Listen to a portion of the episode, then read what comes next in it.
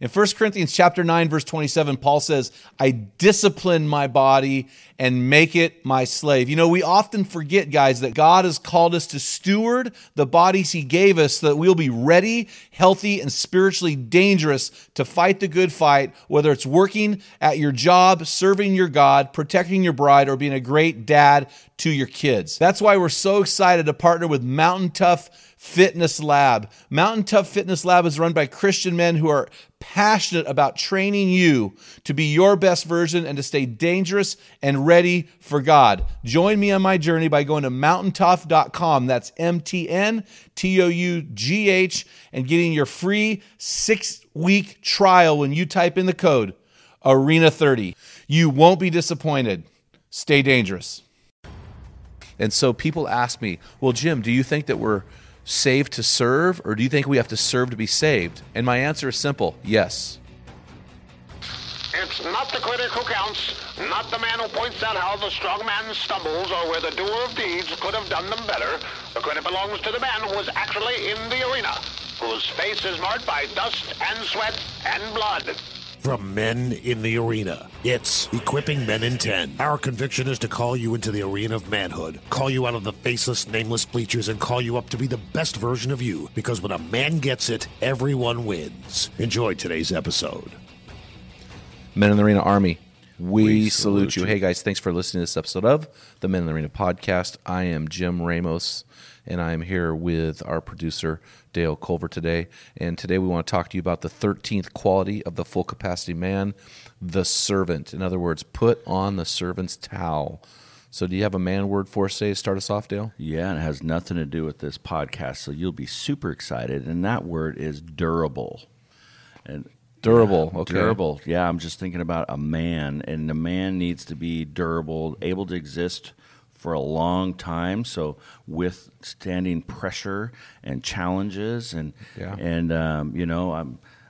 There's been many things in my life that I'm like, man, I'm I'm done. I'm game over. I Mm-hmm. don't want to do this anymore. And I have people like you in my life saying, hey, you, I think you're there for a reason, Mm. and you're just like, but I would rather not be here. you know, Yeah. not like death, but like this assignment that I have. I would rather not have to deal with it. But when you have guys in your life pushing you forward to like, hey, hang in there, you can do this. Well, it's about commitment. I talked to a guy a while back, a young guy. He said, I decided to give it a solid three month commitment. And I just laughed. I was like, Do you realize what you just said? You're an idiot. solid anyway, so it's just, it's so funny. So, you know, I think that's really true. We're made to be durable. And if you make a commitment, stick to your commitment. No matter how bad it gets, stick to it. And Yeah. when it's over, you can walk away. Right. I want to talk to you about um, the servant. This is the 13th quality of our full capacity man. Again, we're going through these 20 qualities that will come out in a book I wrote called The Full Capacity Man. This book should be released sometime around Father's Day. And this, I want to talk to you about a book I read recently. I love reading adventure books, and this book is called The River of Doubt. It's written by Candice Millard, and it's a masterful account of Theodore Roosevelt and his expedition down the unknown Amazon tributary known as the Roosevelt River, or the Rio Roosevelt, which is all which was originally called the River of Doubt. He went there with his son Kermit, who was um, it- honestly, it was one of the greatest, most epic adventures uh, next to probably Shackleton's uh, adventure in Antarctica that I've ever read. And uh, man, it was it actually ultimately led to Roosevelt's uh, death at a at a fairly young age.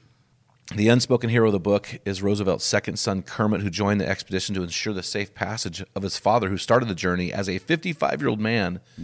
He only had one strong leg due to a trolley accident 12 years earlier in 1902. That accident, combined with a bullet lodged in Roosevelt's chest from a 1912 assassination attempt, left him with compromised health. Knowing about his health before leaving New York, Roosevelt packed his usual lethal dose of morphine, quote, because one never knows what is going to happen. I've always meant that if at any time death became inevitable, I would have it over with at once without going through a long drawn out agony from which death was only relief. In other words, he never wanted to be a burden, so he carried this lethal dose of morphine wherever he went. So his prevailing thought was, quote, no man has any business to go on such a trip unless he will refuse to jeopardize the welfare of his associates by any delay caused by a weakness or ailment of his own. It is his duty to go forward, if necessary, on all fours until he drops. He said, Only those are fit to live who do not fear to die. And he lived by that code. And so, weeks before their rescue uh, on this trip, Roosevelt cut his leg badly while saving two canoes from smashing into each other, causing the bacterial infection in one of his legs. He soon became so ill with malaria that the bacterial infection that he could no longer sit up. I mean, this guy was in a bad place. Surrendering to his fate, he shared with the expedition leader, quote, Boys, I realize that some of us are not going to finish this journey, and I want you and Kermit to go on. You can get out. I will stop here and die by lethal dose of morphine. So his son refused to let that happen, and for the first time in his life, refused his father's request and said, quote, whatever it took, whatever the cost, he would not leave without his father. And that's what happened. He literally carried the man out of the jungle. I'm saying literally, he didn't literally do that, but he carried his dad out, drug him out, whatever it could, he got him out of there. It reminded me of Romans chapter 5, verse 8 but God demonstrates his love for us that while we were sinners, Christ died for us. And I stop when I when I think of the words but God. You know, but God, but Kermit. You know, it's this situation where we are helpless, but somebody intervenes on our behalf. In John 13, verses 12 through 15, I believe this is one of the greatest examples of of uh, uh, in the Bible of the full capacity man, it says this about Jesus. So when he had washed their feet and taken his garments and reclined at the table again, he said to them, "Do you know what I've done for you?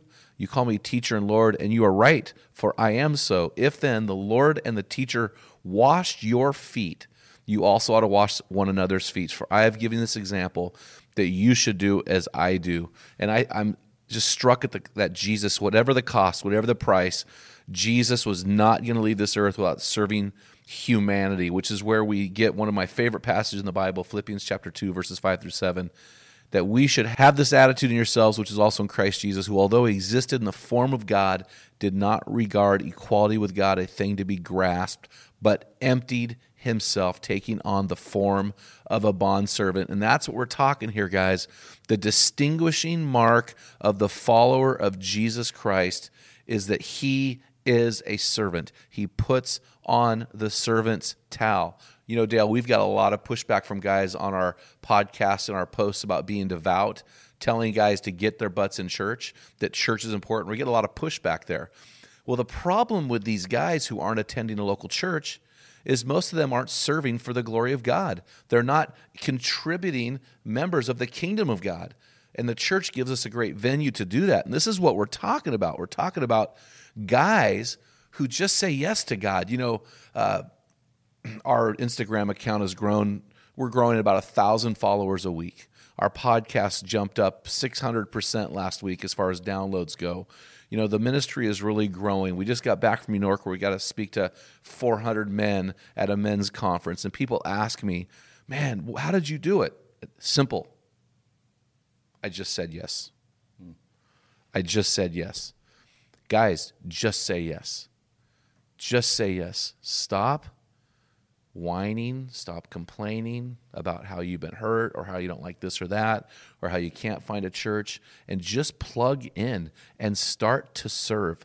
Just say yes. This this topic today, this chapter of this book comes from 1 Timothy 3 1 that says this It is a trustworthy statement that if any man aspires to the office of overseer, it is a fine work he desires to do. Now, I want to tell you guys this of the 20 qualities, this is technically speaking not one of the 20.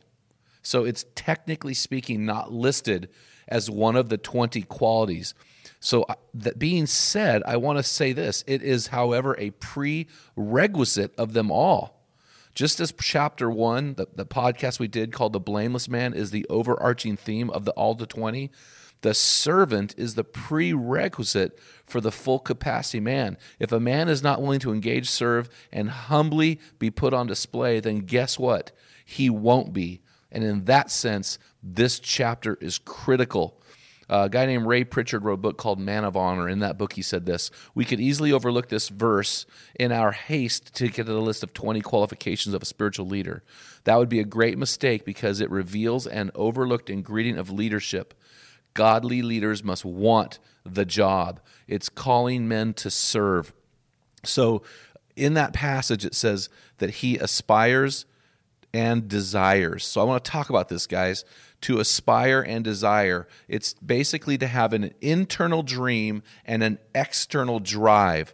So at some point, guys, you have to turn your dreams into drives, your aspirations into actions, and your words into works.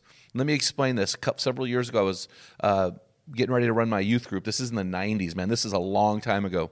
And this gal came in. She was one of my youth group students, a wonderful Christian gal. She was a great track athlete, and she was a freshman. She ran the 200 meter dash. Well, she came in after this track meet, and she had her track uniform on. She was bloody. Her face was bloody. Her face looked like somebody had taken sandpaper and scraped it up and down. Her elbows were bleeding. Her knees were bleeding. Her hands were bleeding. And I said, Brittany, what happened to you? Well, she was running this 200 meter dash. She was in second place. She was getting ready to pass the leader, and she stretched. And as she stretched across the line, she lost her, her grip, her footing, and she fell headlong onto the track, which this track was made out of gravel. And she skid across the track and just really did some damage to poor little freshman. Uh, she was just messed up. Anyway, her brutal story, though, is a brilliant word picture for us. The word aspires is from the Greek word arego, which is a word that only appears here and two other places in the New Testament. And it literally means to reach out after. So for a person to uh, to aspire, it is to reach out after something. It is um, an external act. It's to do stuff. So if you want to be a leader, you need to be a servant. If you want to be a full capacity man, you need to be a servant. There needs to be an external fruit from your life. I had a guy reached out to me on social media recently said, You're don't be judgy. I said, Hold on a second. We're called to be judgy. Stop taking Matthew 7 1 out of context because in Matthew 7 16, Jesus says, You will know them by their fruit. fruit. So I will judge. I will judge men by their fruit. And men who are not bearing fruit, men who are not serving, are men who need to be called out. Mm-hmm. It's just the way it has to be. It's the way Jesus called us to do it. So I hate these guys that don't know the Bible who do this weak sauce, soft. Don't judge me. It's not true. I tell you, judge me. I ask, I beg people to. Call me out. If I'm not bearing fruit, call me out. That's what we do as men. Stop whining about one verse and taking it out of context. It's not what Jesus meant. The second word I want to talk about is this. It's in 1 Timothy 3 1, where it says that he desires, and it's the Greek word epithumeo, and it means a passionate compulsion. In other words, in contrast to arego, which is this to reach out after, this word epithumeo is an internal feeling or passion or desire. In other words, the man who is at full capacity has a deep desire to imitate Jesus in serving others, and then externally, he lives that out by serving others. So the full capacity man is a servant. I mean, Dale, you really model that. You're a tremendous, tremendous servant. And so you model this. This is of the 20, this is probably one of your strengths. And I think it's one of my strengths. I think you and I both have a natural desire to serve people. And so people ask me, well, Jim, do you think that we're saved to serve or do you think we have to serve to be saved? And my answer is simple yes. Mm-hmm. it's it, the answer is yes. You will know them by their fruit. If you are saved, you will serve. And if you serve, you do serve because you are saved. The two go hand in hand. It's not uh, the chicken or the egg or the you know cart before the horse. A Jesus follower is a servant, yep. and if you are not serving others in the name of Jesus, I would really question your spiritual health. Right. I can't question your salvation. That's not mine to question, but I will definitely question your spiritual health, and I will definitely question where is your fruit and why are you not why are you not showing it to the world. And so, guys, that is so important. Are you bearing fruit in your life, the fruit of service? Are you willing to put on the servant's towel and reach out to others in the name of Jesus to show the world that, yes, you are a follower of Jesus living at full capacity? Dale? Take us home, man. What's next? Men, make sure you head over to meninthearena.org and grab your free copy of Tell Them What Great Fathers Tell Their Sons and Daughters and sign up to join one of our many virtual teams by clicking Join Our Program button. Until next time, feel the wet sand on the arena floor, hear the deafening roar of the crowd, taste the sweetness of victory, smell the stench of battle, get in the game, get dirty, grind it out, and be a man. You've been listening to the Men in the Arena podcast. If you hunger to be your best version, then join thousands of men from around the world in our Men in the Arena forum on Facebook. This is the best place to have open discussions around the topic of biblical manhood. Make sure to explore our website at meninthearena.org, sign up for the weekly equipping blast, and take advantage of our many free resources designed to help you become your best version of a man. Thank you for listening to this episode of the Men in the Arena podcast. Remember, when a man gets it, everyone wins.